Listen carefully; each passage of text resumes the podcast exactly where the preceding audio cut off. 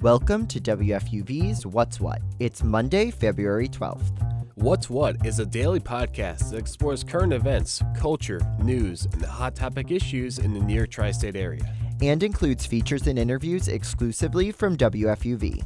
I'm Ben Oppenheimer. And I'm Liam Dahlborn. And here are today's headlines. New Yorkers could see some significant snowfall tonight and into tomorrow. A winter storm watch has been issued for New York City, and other parts of the tri state should also be advised for some snow. Harlem and the Bronx could receive anywhere from 4 to 8 inches of snow. Staten Island, Brooklyn, and the south shore of Long Island are projected to see 2 to 4 inches. Wind gusts are expected to reach 15 to 25 miles per hour. Snowfall is expected to be heaviest between 4 a.m. and 10 a.m. tomorrow, so New Yorkers should take note for their morning commute. New Yorkers will no longer be surprised by credit surcharges at their local bodegas. That's because of a new state law that goes into effect this week. It'll inform customers using a credit card about any additional fees or surcharges on their purchases. Governor Hochul signed the bill into law in December. Businesses will now be mandated to display the surcharge prices before you buy. That could either be by displaying the total price of service, including the surcharge, or by showing the card and cash prices side by side. But the new law does not apply to debit cards. Governor Hochul says the new measure is a key way for businesses to build trust with their communities. New York City Police hosted their annual State of the NYPD address, and WFUV's Lainey Nguyen reports on the force's updated crime statistics and new uses of technology.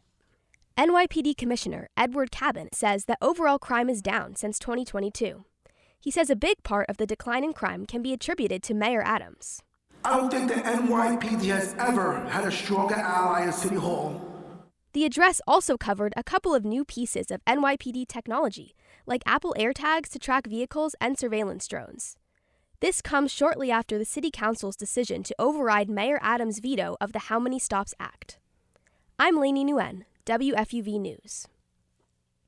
Moving on, New York is expanding a curfew to additional migrant shelters. This comes after multiple violent incidents linked to migrant shelter residents gained national attention in recent weeks. The curfew will be in place from 11 p.m. to 6 a.m. at 20 shelter locations starting today. City officials initially placed a curfew on four shelters last month in response to neighborhood complaints. But the 24 shelters that are now subject to the restrictions represent just a fraction of the more than 200 facilities currently housing over 65,000 migrants. A collection of Elton John's iconic costumes and memorabilia is now on display at Rockefeller Center. That's right, Liam. Christie's auction house is featuring some of the artist's most prized possessions for the public's viewing. The display features a variety of possessions from John's Atlanta home on Peachtree Road. That includes a collector's edition pinball machine, costumes from the star's personal closet, and pieces from his jewelry and watch collection. But the exhibit won't be available for long but the exhibit won't be available for long. Christie's plans to auction off all the pieces. It's free to attend and open to the public now until February 21st. 34 years ago today, in 1990, MC Hammer released his album, Please Hammer Don't Hurt 'Em. The record included Hammer's hit song, You Can't Touch This. You can't touch this. You can't touch this touch this. Can't touch this. That song, of course, samples Super Freak. The song has since been used by artists like Jay Z and most recently, Nicki Minaj. At the same time, some hip hop fans criticized MC Hammer for relying too much on sampling older songs on his singles. But the rapper's infectious dancing and swagger were undeniable. Please Hammer Don't Hurt Him received five Grammy nominations, and You Can't Touch This won multiple times at the American Music Awards. As the 2024 presidential election approaches, there's a growing sentiment that individuals involved in insurrection should be legally disqualified from appearing on the ballot. To learn more about this position, WFUV's Jay Doherty spoke with Randy Mastro, who serves as the chair of Citizens Union, a nonprofit organization dedicated to promoting good governance.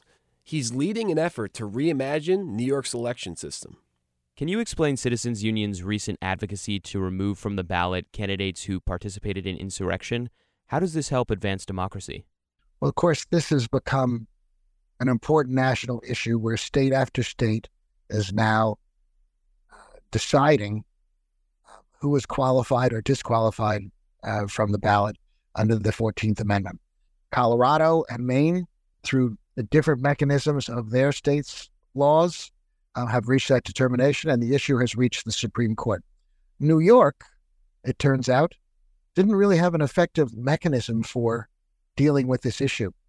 Um, so, what Citizens Union has proposed is that in in that event, the Attorney General should uh, be permitted, in the event of such a deadlock, um, to review and make the determination on qualification or disqualification.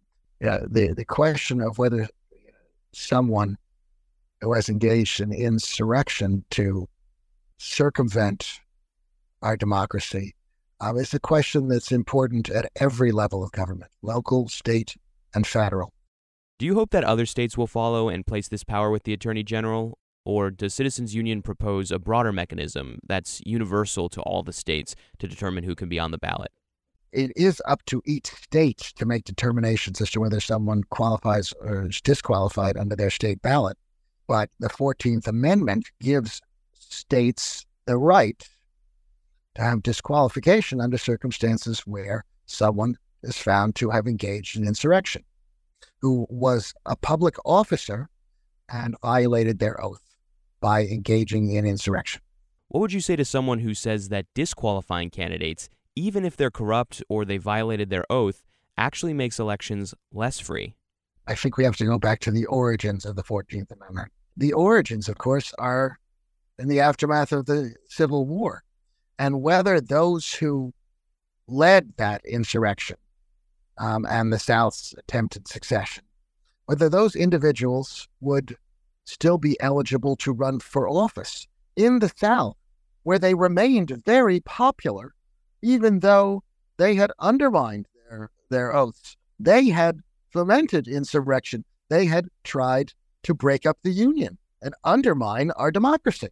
Um, so, someone who has held public office who's taken that oath and then laments insurrection to undermine uh, a, a democratic, free, fair, and open election, states should have the right to decide to disqualify that candidate from appearing on the ballot uh, because that individual may be inclined to do the same thing again. And that is antithetical to our democracy. A lot of these issues can be very intimidating. What would you say to everyday people who want to support the mission of democracy in their communities?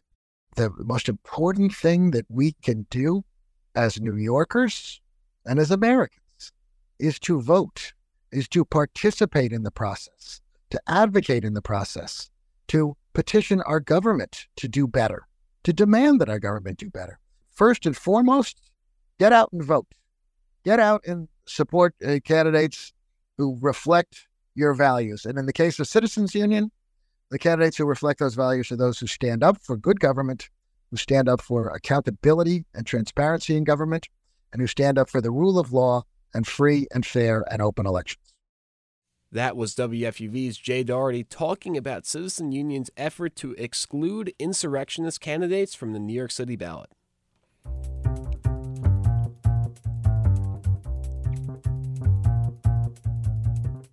And that's our show for today. But check back with us tomorrow around 3 o'clock for the latest news, exclusive interviews, and feature stories from FUV. And as always, you can find more from us at WFUVnews.org and wherever you get your favorite podcasts. I'm Ben Oppenheimer. And I'm Liam Dahlborn, and that's What's What.